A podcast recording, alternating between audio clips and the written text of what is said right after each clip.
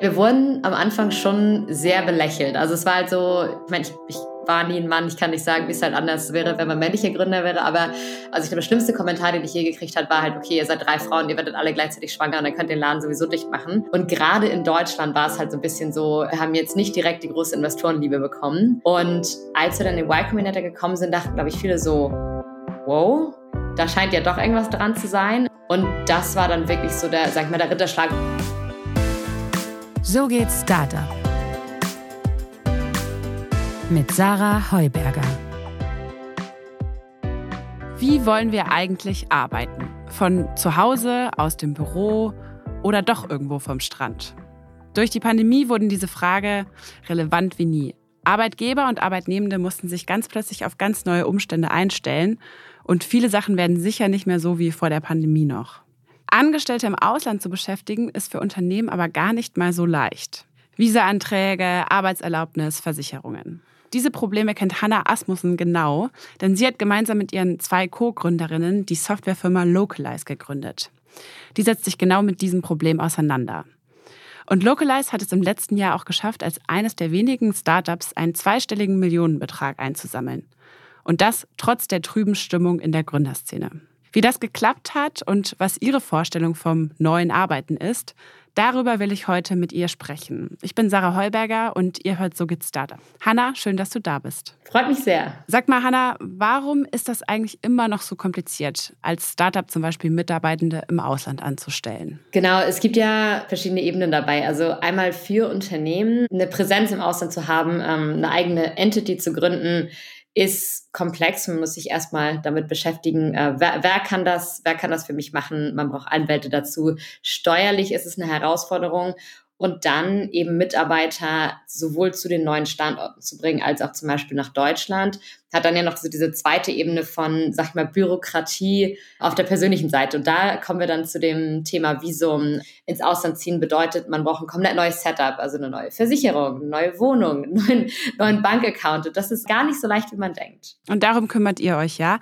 Aber sag mal, die Firmen, die sich an euch wenden und die Leute im Ausland anstellen wollen, Würdest du sagen, das passiert eher aus der Not heraus, also so Stichwort Fachkräftemangel, man findet niemanden, den man hier einstellen kann, oder weil man vielleicht einen Benefit bieten möchte und sagt, okay, wir schicken dich jetzt mal für ein paar Monate nach Portugal oder so? Es sind viele verschiedene Facetten. Also natürlich Unternehmen, ähm, es wäre für sie oft einfacher, einfach jemanden zu finden, der schon am Standort ist. Ähm, also von Unternehmensseite ist es natürlich oft, sag ich mal, eher was, was sie, was sie auch tun müssen. Es ist aber interessant, ähm, man, man kann eigentlich keinen Mitarbeiter dazu bewegen, dass er irgendwo hinzieht, wo er nicht hinziehen möchte. Oder man muss sehr, sehr viel Geld dafür bieten. Also das heißt, eigentlich ist die, die Ursprungsmotivation immer auf der Mitarbeiterseite. Wenn man darüber nachdenkt, so du hast ja einmal so diese Bewegung, Mitarbeiter aus Drittländern oder aus dem EU-Ausland kommen nach Deutschland. Das ist ja was, wo du auch viele Leute hast, die sagen, okay, ich möchte gerne nach Deutschland, es gibt ähm, soziale Sicherheit und so weiter, interessanter Arbeitsmarkt. Und dann hast du ja das Deutsche, die zum Beispiel nach Portugal oder Spanien möchten. Und gerade jetzt im Tech-Bereich ähm, sind es Fachkräfte, die sehr, sehr umgarnt sind. Ähm, und da muss man das als Unternehmen natürlich möglich machen. Also es sind so beide Fälle, würdest du sagen. Ja. Wenn ich das richtig in Erinnerung habe, wohnst auch selbst in Portugal. Stimmt das? Ich habe eine Zeit in Portugal verbracht, bin jetzt aber in Hamburg. Also ich glaube bei mir, äh, ich, ich lebe es selber, was wir, was wir machen. Also ich bewege mich sehr, sehr gerne über Grenzen. Dadurch kam mir auch ursprünglich unsere Idee. Und genau, habe eigentlich die meiste Zeit immer in Deutschland verbracht, war dann aber in, in, Portugal länger, war auch in Spanien länger, war eine Zeit in den USA. Genau, ich mag äh, diese internationale Erfahrung sehr gerne. Ihr hattet ja die Idee zu Localize schon 2018, also das war ja noch vor Corona, wo es ja plötzlich einen ziemlichen Hype um das Thema Remote Work gab. Würdest du sagen, damals war das dann noch mehr so ein Nischenthema und auch aus eurer eigenen Not und Erfahrung herausgeboren? Eigentlich nicht. Also das Spannende in dem Bereich ist, es gibt einen Trend, der schon sich, sag ich mal, in den letzten 10, 20 Jahre erstreckt. Früher war es ja wirklich so, dass Unternehmen oder sag, das sag ich mal, die einzigen, die im Ausland gearbeitet haben, wirklich sehr, sehr seniore Manager waren. Was wir aber jetzt in den letzten 20 Jahren schon gesehen haben, ist, dass Unternehmen zum Beispiel so internationale Trainee-Programme aufbauen. dass es auch, wenn du lange, sag ich mal, im Konzern bist, war es auch immer ein Teil der Karriere oder konnte auch ein Beschleuniger der Karriere sein, dass du mal zwei, drei Jahre im Auslandsstandort gearbeitet hast. Und das heißt, was man da wirklich sieht, ist, dass so der, der Drive von jedem Einzelnen, eine Zeit der Karriere im Ausland zu verbringen, immer normaler geworden ist. Und der Trend war eben vorher schon da. Das heißt, wir haben vorher schon darüber gesprochen, dass es nicht nur, sag ich mal, ein Prozent aller Mitarbeiter sind, die sich mal über eine Grenze bewegen, sondern wir gehen dann langsam Richtung 10 Prozent, 20, 30.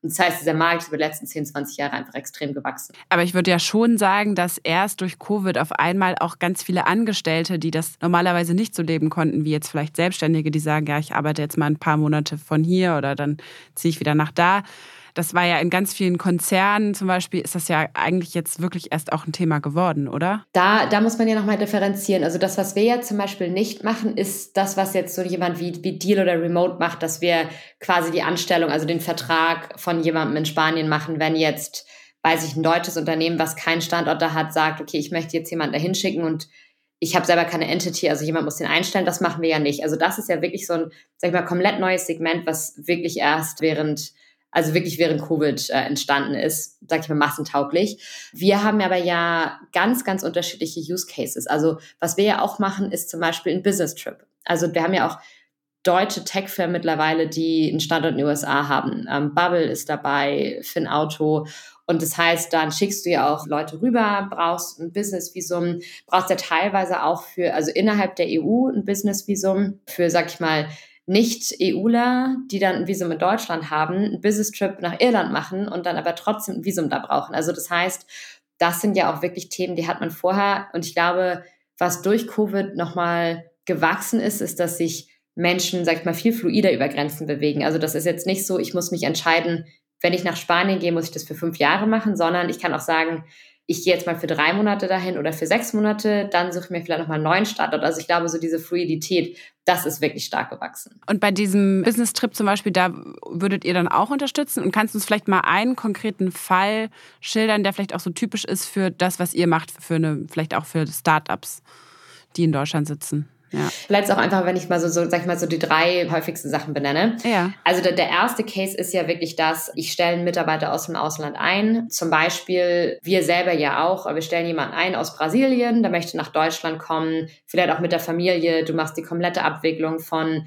Visum, Arbeitsgenehmigung, dann die Anmeldung äh, im Land und so weiter. Das ist so ja eine, sag ich mal, eine große Gruppe, also Relocation von Neueingestellten.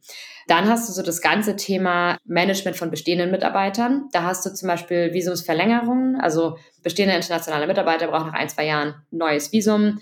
Ein bestehender Mitarbeiter möchte vielleicht irgendwie Standort wechseln und braucht da eben auch ein Visum für ein neues Land. Und dann hast du so diesen dritten Case, was so temporäre Mobilität ist. Also zum Beispiel ein Business-Trip oder halt auch, ja, sag ich mal, eine temporäre, jemand möchte für zwei, drei Monate halt irgendwo hingehen. Also das wären so die drei Gruppen, die ich differenzieren würde. Und vielleicht, um nochmal kurz das Covid-Thema abzuschließen. Du hast jetzt gerade gesagt, es war schon vorher da, das Thema. Und es gibt andere Firmen, wie zum Beispiel Remote, die jetzt von diesem neu geschaffenen Segment mehr profitieren, als ihr das vielleicht tut auf den ersten Blick. Aber wie war das denn für euch, als dann auf einmal Covid kam und auf einmal waren ja alle Grenzen dicht? Das heißt ja eigentlich, dieses ganze Mobilitätsthema, worum ihr euch kümmert, das war ja auf einmal hinfällig und ganz viele Leute konnten auch nicht einreisen und auch über einen langen Zeitraum so. Inwiefern hat das euer Geschäft beeinflusst? Ihr seid ja da gerade gestartet eigentlich. Ja, ich glaube, wir, wir, haben eine bewegte Geschichte hinter uns. Also gerade, sag ich mal, als junge Gründerin dann direkt am Anfang sowas zu haben. Wir haben ja, wir hatten so zwei, drei Monate, die echt hart waren, ähm, wo wir kaum Umsätze hatten. Also wir haben jetzt keine Kunden verloren, weil viele Kunden gesagt haben, okay, jetzt sind die Grenzen geschlossen, es bleiben sie aber nicht für immer. Aber wirklich dadurch, dass wir auch, also unser, unser Pricing ist hauptsächlich usage-based, also halt immer nur, wenn ein Case reinkommt, bekommen wir Geld. Das heißt, das war auch ein Effekt, dass wir danach wirklich unser Businessmodell nochmal hinterfragt haben, aber das war hart. Also so zwei, drei Monate dachten wir wirklich, okay, was hat das für einen Effekt? Schrumpft unser Markt jetzt? Investoren fanden es natürlich nicht so gut, haben auch oft gesagt, okay, wir sollten vielleicht eher pivoten, wir sollten vielleicht doch eher sowas machen wie irgendwie Remote und Deal und so weiter. Wir haben aber relativ klar gesagt, wir glauben an den Markt, wir glauben, es kommt wieder. Menschen werden sich auch in Zukunft über Grenzen bewegen und hatten zum Glück recht. Also man hat eine relativ schnell eine Erholung gesehen, weil du dann ja so dieses Grenzen waren komplett zu, war nicht lange so. Also es fing dann relativ schnell an, dass du dann Sondergenehmigungen brauchtest, aber dann hast du Leute reinbekommen, wenn es dringend notwendig war zum Beispiel. Und das heißt, wir haben dann, die Prozesse haben viel, viel länger gedauert, es war komplex. Wir hatten auch teilweise Leute, die dann am Flughafen festsaßen, weil die, äh, weil die Polizei sie nicht reinlassen wollte. Aber da hat man relativ schnell die Erholung gesehen. Deswegen war es für uns klar, okay, wir bleiben dran. Jetzt hast du gerade schon die Investoren angesprochen. Da würde ich auch gerne nochmal mit dir drüber sprechen. Also vielleicht fangen wir mal von vorne an, denn ihr seid ja mit eurer Idee in den Y Combinator gegangen. Das ist ein sehr bekanntes Accelerator-Programm im Silicon Valley.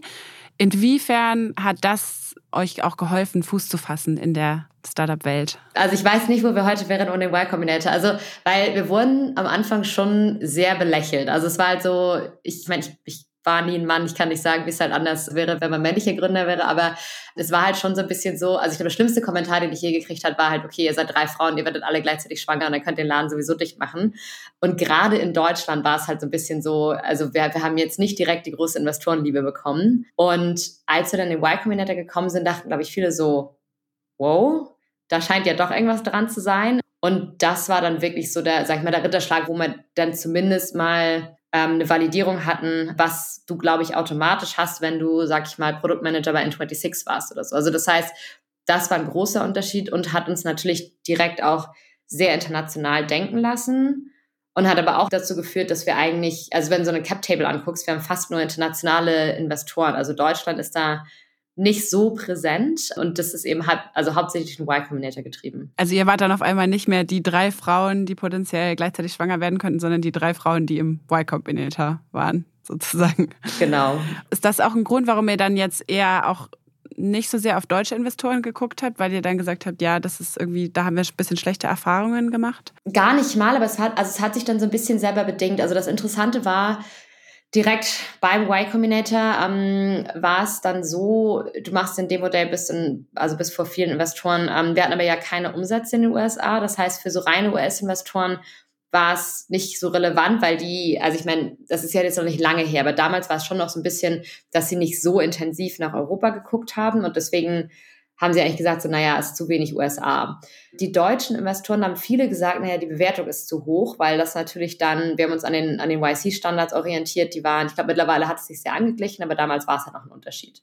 Haben dann relativ viel Erfolg gehabt, so in so Irland, UK. Das hat so beide Seiten verstanden, das war ganz gut.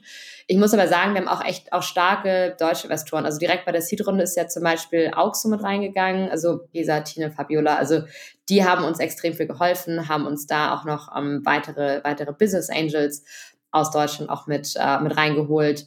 Und darum war es jetzt nicht so, dass wir gesagt haben, okay, wir wollen das jetzt bewusst steuern, sondern es war eher so, sag ich mal, da hatten wir eigentlich von Anfang an einfach mehr, mehr Nachfrage. Also irgendwie hat das, was wir gemacht haben, besser gepasst zu irischen und britischen Investoren scheinbar. Genau. Und hast du irgendwas in den USA so mitgenommen, wo du sagst, okay, das läuft irgendwie auch anders im Startup aufbauen, pitchen, Fundraisen als hier? Komplett. Das ist ja total interessant, weil hier haben wir auch oft gehört, naja, ihr müsst ja erstmal das, was ihr jetzt macht, irgendwie validieren mit 100 Cases und dann müsst ihr halt zeigen, dass die Unit Economics stimmen und so weiter und halt erstmal irgendwie das Produkt bauen. Und beim Y Combinator war es ja wirklich so, du hattest Teams, die sind gestartet am ersten Tag, hatten gerade ihren Job hinter sich gelassen, hatten noch gar nichts und hatten dann noch drei Monate Umsatz. Also dieses, es ist eigentlich egal, du kannst eigentlich jedes Produkt bauen, wenn du gezeigt hast, dass du Umsatz damit machen kannst. Und so erst war so wirklich dieses auch Fake it till you make it, viel, viel pragmatischer rangehen, Firmen sind, glaube ich, auch mutiger, sag ich mal, dann, dann neue Ideen auszuprobieren. Und das, also ich glaube, das, das ist halt einfach nochmal ein Thema, wo wir in Deutschland so ein bisschen hinterherhängen, so dass es halt, dass Firmen auch, wenn du als kleines Startup halt ankommst und sagst, okay, probier mal aus, was ich hier gebaut habe, dann sagen die, oh, du gehst vielleicht in einem Jahr pleite, deswegen möchte ich das jetzt nicht. Du bist ja als CEO auch wahrscheinlich hauptverantwortlich für das Fundraisen bei euch. Ihr seid den VC-Weg eingeschlagen. Wenn man den einmal eingeschlagen ist, dann geht es immer weiter. Das heißt, immer wieder neue Runden und das ist euch ja auch sehr erfolgreich gelungen. Ich habe es vorhin in der Anmoderation schon gesagt, ihr wart eines der wenigen deutschen Startups, die es geschafft haben, einen zweistelligen Millionenbetrag zu raisen letztes Jahr. 35 Millionen Euro oder Dollar? Dollar. Oder ist ja fast egal eigentlich? Ja. damals damals ist fast egal.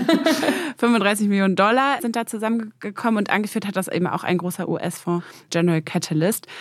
Kannst du mal ein bisschen aus dem Nähkästchen plaudern? Wie war es zu raisen in einer Zeit, in der es ja eigentlich nicht so leicht ist, gerade Geld einzusammeln? Also ich hatte, ich hatte halt einen Plan B. Also das war, das war, glaube ich, das, was es für mich dann leicht gemacht hat, weil ich immer wusste, ich muss eigentlich nicht raisen. Was, was war der Plan, was war der Plan B? Einfach zu sagen, ich, äh, ich höre auf. Also ich, äh, ich beende den Fundraise, weil wir hatten noch fast alles Geld von der Series A. Also wir mussten nicht rausgehen. Und das heißt, für mich war es halt ganz klar, wenn ich irgendwie nicht nach zehn Tagen Termsheet habe, so dann breche ich die Runde ab und es, es hätte nicht wehgetan. Also wir, wir haben es halt eher gemacht, weil wir gesagt haben, okay, die Opportunity ist da, wir hatten super viel Nachfrage.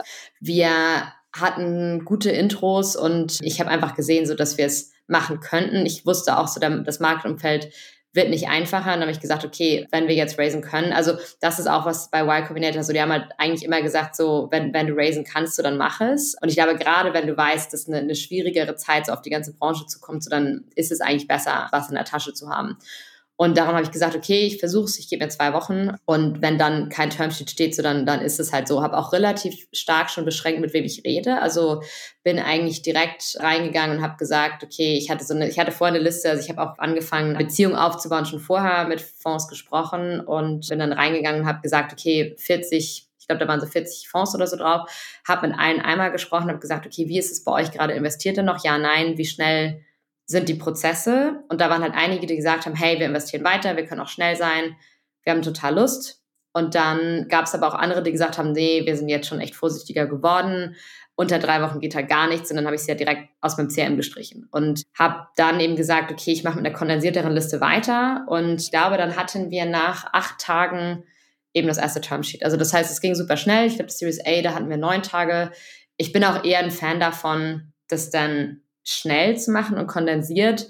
Hängt aber, glaube ich, auch davon ab, so wie sehr man das mag, so wie sehr. Also ich glaube, ich bin halt einfach so, ich bin kein großer Fan vom Fundraisen. Ich glaube auch nicht, dass ich das extrem gut mache. Und darum war es für mich halt eher so, okay, ich block mir halt eine, eine Zeit, ich ziehe das dann durch und dann bin ich auch wieder, dann bin ich auch wieder fertig für ein Jahr. Ja, aber anscheinend schon, weil das äh, Outcome war ja ganz positiv.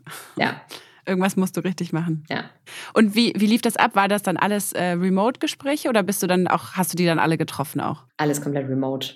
Also in so einer kurzen Zeit ist es dann natürlich auch noch schwieriger, die Leute zu treffen. Also ich kannte viele ja vor oder eben auch über Netzwerk. Ich glaube, diese Validierung brauchst du auch. Also wenn du dann weißt, gewisse Leute kennen die Person, die wussten, wer mich kennt, also dass du halt auch weißt, okay, das kann kein kompletter Griff ins Klo sein, weil du halt weißt, du hast halt mindestens fünf Leute, die positiv darüber sprechen. Das ist schon wichtig. Auch mal mit Gründern sprechen, mit denen sie gearbeitet haben. Genau. Und dann, also es ist halt witzig, weil jetzt mittlerweile sind viele wie siehst, auch wieder, wieder daran zurückgehen, dass sie sagen, man, man will sich einmal in Person treffen. Da geht aber natürlich unglaublich viel Zeit für drauf. Vielleicht am Anfang mal für so ein erstes Kennenlernen und darauf kann man dann aufbauen dann. Das sollte man aber eher im Jahr, also ich glaube so dann das Jahr, bevor du eigentlich Fundraise willst, dass du sagst, okay, ich gehe mal auf ein paar Konferenzen. Also ich war zum Beispiel auch auf der auf der Slash habe da dann nochmal alle Investoren getroffen, mit denen ich irgendwie also noch eine Beziehung aufbauen möchte, die eigentlich relevant sind. Und da halt dann nochmal zu sagen, hey, lass doch mal schauen, dass wir nochmal besprechen, so wann wollte ich wieder rausgehen, Fundraisen, ein Update geben und dass du das halt eigentlich nicht hast, wenn du Fundraisen gehst.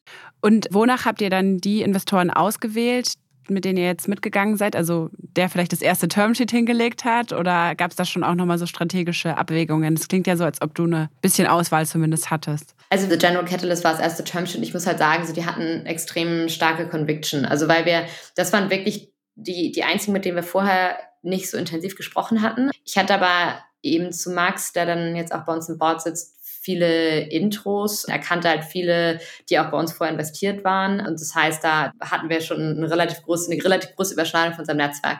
Die hatten also High Conviction, wussten, wussten, dass sie es machen wollen, kannten den Bereich auch, weil sie in den USA einmal Envoy Global gemacht haben, also auch im Immigration-Bereich und haben ja auch einen sehr, sehr guten Namen. Also sind ja schon, sag ich mal, in den Top Ten weltweit. Darum war das für uns am Ende so, dass wir gesagt haben, okay, mit denen wollen wir es auch machen. Und jetzt ist erstmal, hast du jetzt erstmal wieder ein Jahr Ruhe, bevor es wieder losgeht? Oder was ist der Plan?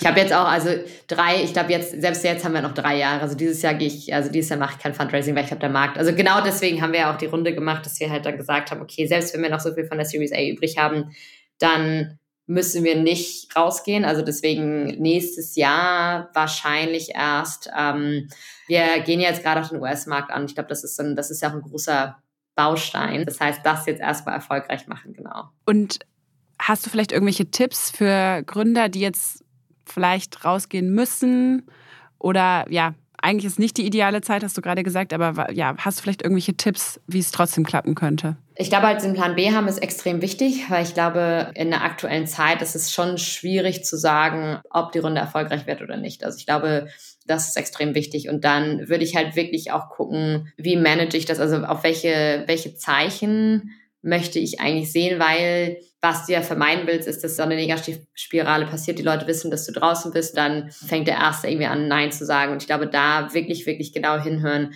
wie viel Interesse hast du auch. Ich, also ich würde es vorher testen, auch wirklich nur rausgehen, wenn man wirklich merkt, da ist Interesse. Und dann einfach den Prozess stark managen, zu gucken, dass alle Investoren irgendwie so in einer ähnlichen Stage sind und auch einfach gucken, dass man nicht, ich meine, es ist ja immer der Trick, ein Investor fragt halt immer, okay, kann ich das Deck irgendwie schon vorher sehen, kann ich Informationen vorher sehen, aber in der Runde ist Information halt eigentlich so deine, deine Currency, also dass man da auch dann wirklich guckt, weil wenn du die Runde abbrichst und jeder hat halt schon alles gesehen, das ist natürlich auch unideal. Also das heißt, ich würde es halt noch strenger managen und halt wirklich versuchen, die Signale richtig zu interpretieren. Also dann das Pitch-Deck nicht schon vorher rausschicken und das da dadurch vielleicht auch den Hype so ein bisschen äh, hochtreiben. Genau. Mhm. Okay. Ich würde auch gerne noch mal darüber reden, wie ihr das innerhalb von eurer Firma handelt mit dem Remote oder nicht Remote arbeiten. Wie viele Angestellte seid ihr denn aktuell? Wir sind jetzt äh, knapp über 100. Okay, und die sitzen ganz verteilt oder sitzen alle an einem Ort oder wie kann man sich das vorstellen? Alle verteilt. Also wir haben jetzt alle, alle Büros auch abgegeben und da geben sie gerade noch ab, weil wir halt einfach, wir hatten so 20 Leute, die noch in der Nähe von einem Office waren und da überhaupt Zugang hatten. Was wir stattdessen jetzt gemacht haben, ist, dass wir quasi zwei Tracks haben. Also entweder jemand ähm, wählt so den Coworking-Track, können sie halt auch in ihrer Stadt Coworking Spaces nutzen und haben da eben Zugang, können sich da auch mit anderen treffen. Oder wir haben den Remote Track, wo man dann entscheiden kann, ob man das Budget für, für Reisen oder für, sag ich mal, eine Homeoffice-Einrichtung nutzen möchte. Und Reisen heißt zum Beispiel, dass die, dass die Teammitglieder auch selber ihre Mini-Offsites organisieren können. Wir haben jetzt zum Beispiel, hatten gestern auch ein Treffen in Hamburg, wo das Team dann Dinner gemacht hat, dann eben Mitarbeiter aus Berlin auch dazu kamen. Also das heißt, wirklich, sag ich mal, so versucht, unseren eigenen Weg zu finden und Offices passen für uns einfach nicht. Und ein Teil ist jetzt auch in den USA. Genau. Du hattest gerade angesprochen, dass ihr jetzt auch in die USA geht. Genau. Okay, da habt ihr jetzt auch schon Angestellte. Da haben wir jetzt so 16, 17 Mitarbeiter insgesamt. Ist ja eigentlich ganz lustig, weil ihr werdet ja selber kein besonders guter Kunde von euch selbst. Ne? Weil ich könnte mir vorstellen, dass viele von euren Kunden gar nicht remote first sind, so wie ihr das macht. Ähm, ja und nein. Du hast ja auch viele, also und ich glaube, das ist halt das, ist das so dieser interessante Aspekt, dass du viele Mitarbeiter hast, die ja trotzdem dann ins Ausland ziehen möchten. Das Problem, was du halt teilweise hast, ist, dass du als Unternehmen, um ein Visum zu sponsern, brauchst du das, also brauchst du eine eigene Entity in dem Land. Das heißt, das ist, also in einigen Ländern geht es auch über Deal oder Remote, in anderen halt nicht.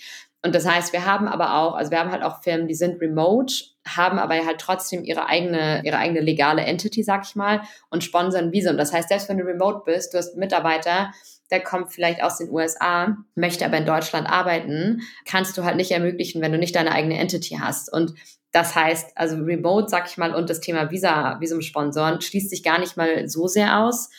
Man muss dann als Unternehmen eben wieder gucken, okay, in welchen Ländern möchte ich das machen, weil du zum Beispiel auch in UK, um ein Visum zu sponsern, brauchst du halt eine eigene Lizenz, was halt gar nicht mal so, so unkomplex ist zu bekommen. In jedem Land willst du diesen Aufwand nicht betreiben. Aber deswegen auch so Remote- oder Hybrid-Organisationen können diesen Weg gehen. Und jetzt aus deiner Erfahrung heraus, ihr wart jetzt die meiste Zeit äh, in dem Setup, wenn ich das richtig verstanden habe, ne? außer dass ihr halt auch eine Zeit lang ein Büro hattet, was ihr jetzt dann mhm. auflöst. Aber was ist denn aus deiner Erfahrung heraus, sind so wichtige Sachen, die man einhalten muss, damit es auch klappt als Firma, die sich Remote First als ja. Zusammenarbeits Weise gesetzt hat? Also einfach ist es nicht. Es ist wirklich so, dass man viel, viel mehr investieren muss in Kultur und in Kommunikation. Also Kommunikation ist halt wirklich so, dass du, sag ich mal, schon wenn du über diese Schwelle gehst, so 20 oder 50 Mitarbeiter, dann kennt sich halt nicht mehr jeder, also dann kennt nicht mehr jeder jeden. Und dann ist es halt viel, viel schwieriger, dass du halt sagst, okay, wenn jemand im Produktteam eine Frage hat, äh, geht er halt automatisch zu jemandem im Sales-Team und da ist halt irgendwie so dieser Austausch. Und wenn die Leute es im Büro sehen, dann ist es nochmal einfacher, weil dann laufen sie sich halt irgendwann über den Weg, dann lernen sie sich halt irgendwann kennen. Bei uns müssen wir es dann einmal so ganz gezielt über die Offsites machen und müssen aber auch eben gucken, dass wir Sozialevents machen, wo wir die Teams mal durchmischen, dass du halt wirklich so diese Connection hast, die Leute sich kennen und du dann halt auch schneller mal sagst, okay, ich stelle mir jetzt ein Meeting mit dem ein und das ist schon nicht unkomplex. Das heißt, wie oft habt ihr dann so ein Offsite firmenweit auch? Ja, also jetzt firmenweit alle halbe Jahr ungefähr. Das nächste, was wir machen im Mai, das ist wahrscheinlich das letzte, was wir firmenweit machen, weil wir dann irgendwann auch zu groß werden. Also dann irgendwann hast du so diesen Punkt, wo sich dann auch nicht mehr alle untereinander unterhalten können und dann macht es eigentlich keinen Sinn mehr. Mhm. Und dann kannst du dann anfangen, es zu splitten nach, nach Geografien oder nach Teams zum Beispiel. Und wie macht ihr das als Gründerinnen? Also ihr seid ja zu dritt, ihr seid auch schon lange befreundet, äh, glaube ich. Also man versteht sich schon gut, aber wie arbeitet ihr zusammen? Also ihr seid ja alle in einer Stadt gerade? Wir sehen aber, es ist, also wir sehen uns eigentlich auch kaum. Äh. also wir, wir sprechen halt dann eher auch über, über Slack, über Telefon. Also deswegen ist es nicht so, dass wir dann, dass wir dann halt irgendwo bei jemandem zu Hause sitzen. Also das heißt, da haben wir uns auch relativ stark einfach dran gewöhnt.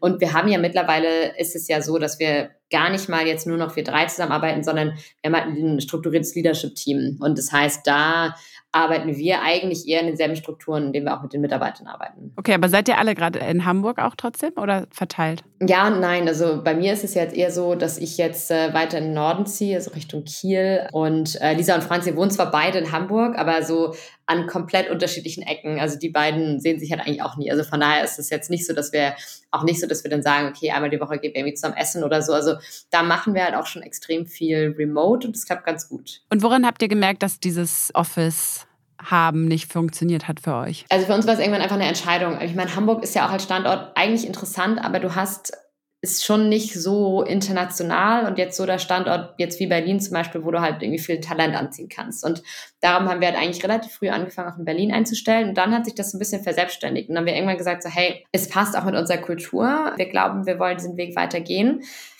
haben dann immer weiter ein, äh, angefangen, auch in Portugal, in Spanien und so einzustellen. Und dann hatten wir irgendwann so das Ergebnis. Wir sind jetzt ja auch, es ist ja nicht so, dass wir, sag ich mal, auf der ganzen Welt einstellen. Also wir haben halt ganz klare Länder, sag ich mal. Wir haben irgendwie Spanien, Portugal, UK, Irland, Niederlande, Deutschland und sagen da halt auch, okay, das sind so die Märkte, die, die für uns relevant sind. Und USA, natürlich Kanada haben wir jetzt auch und, und entscheiden, so sag ich mal, eher Country by Country, aber innerhalb der Länder sind die Leute dann auch total remote. Und ihr stellt ja auch weiterhin ein, ne? Genau. Damit seid ihr ja, also manche Startups stellen noch ein, aber es ist natürlich schon so, dass wir jetzt auch zuletzt, wenn man irgendwie auf Gründerszene guckt, da ja, gibt es viele Entlassungsmeldungen, es gibt Insolvenzen, es gibt relativ wenig Finanzierungsrunden. Ihr seid ja eigentlich so ein klassisches, sag ich mal, Talent War Startup. Also dieses ganze, was mache ich eigentlich als Benefit, um auch Talente anzuziehen? Inwiefern ändert sich das jetzt deiner Meinung nach durch die aktuelle Entwicklung?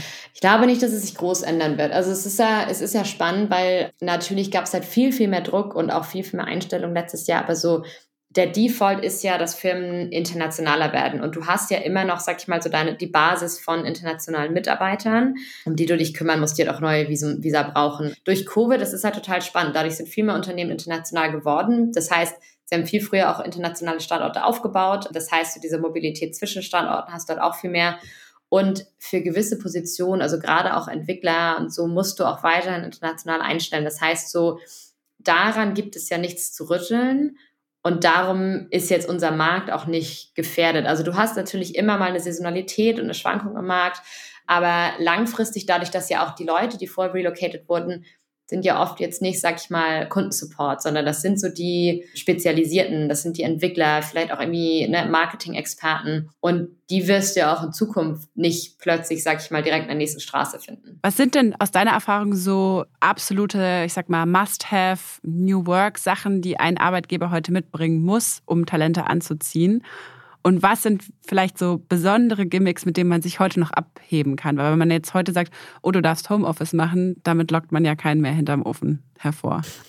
Also ich bin da und ich glaube, das ist auch was, was, was echt interessant beim letzten Jahr. Also es hat sich ja sehr, sehr stark dazu entwickelt, dass das Unternehmen einfach immer mehr auf Mitarbeiter, sag ich mal, raufgeworfen haben und jeder wollte halt irgendwie alles, alles machen. Und ich glaube, das macht am Ende ich habe mit vielen Etale auch darüber gesprochen, so dass also am Ende hast du trotzdem irgendwie eine Beschwerden oder du hast halt trotzdem die Mitarbeiter sind nicht happy oder wollen noch mal mehr.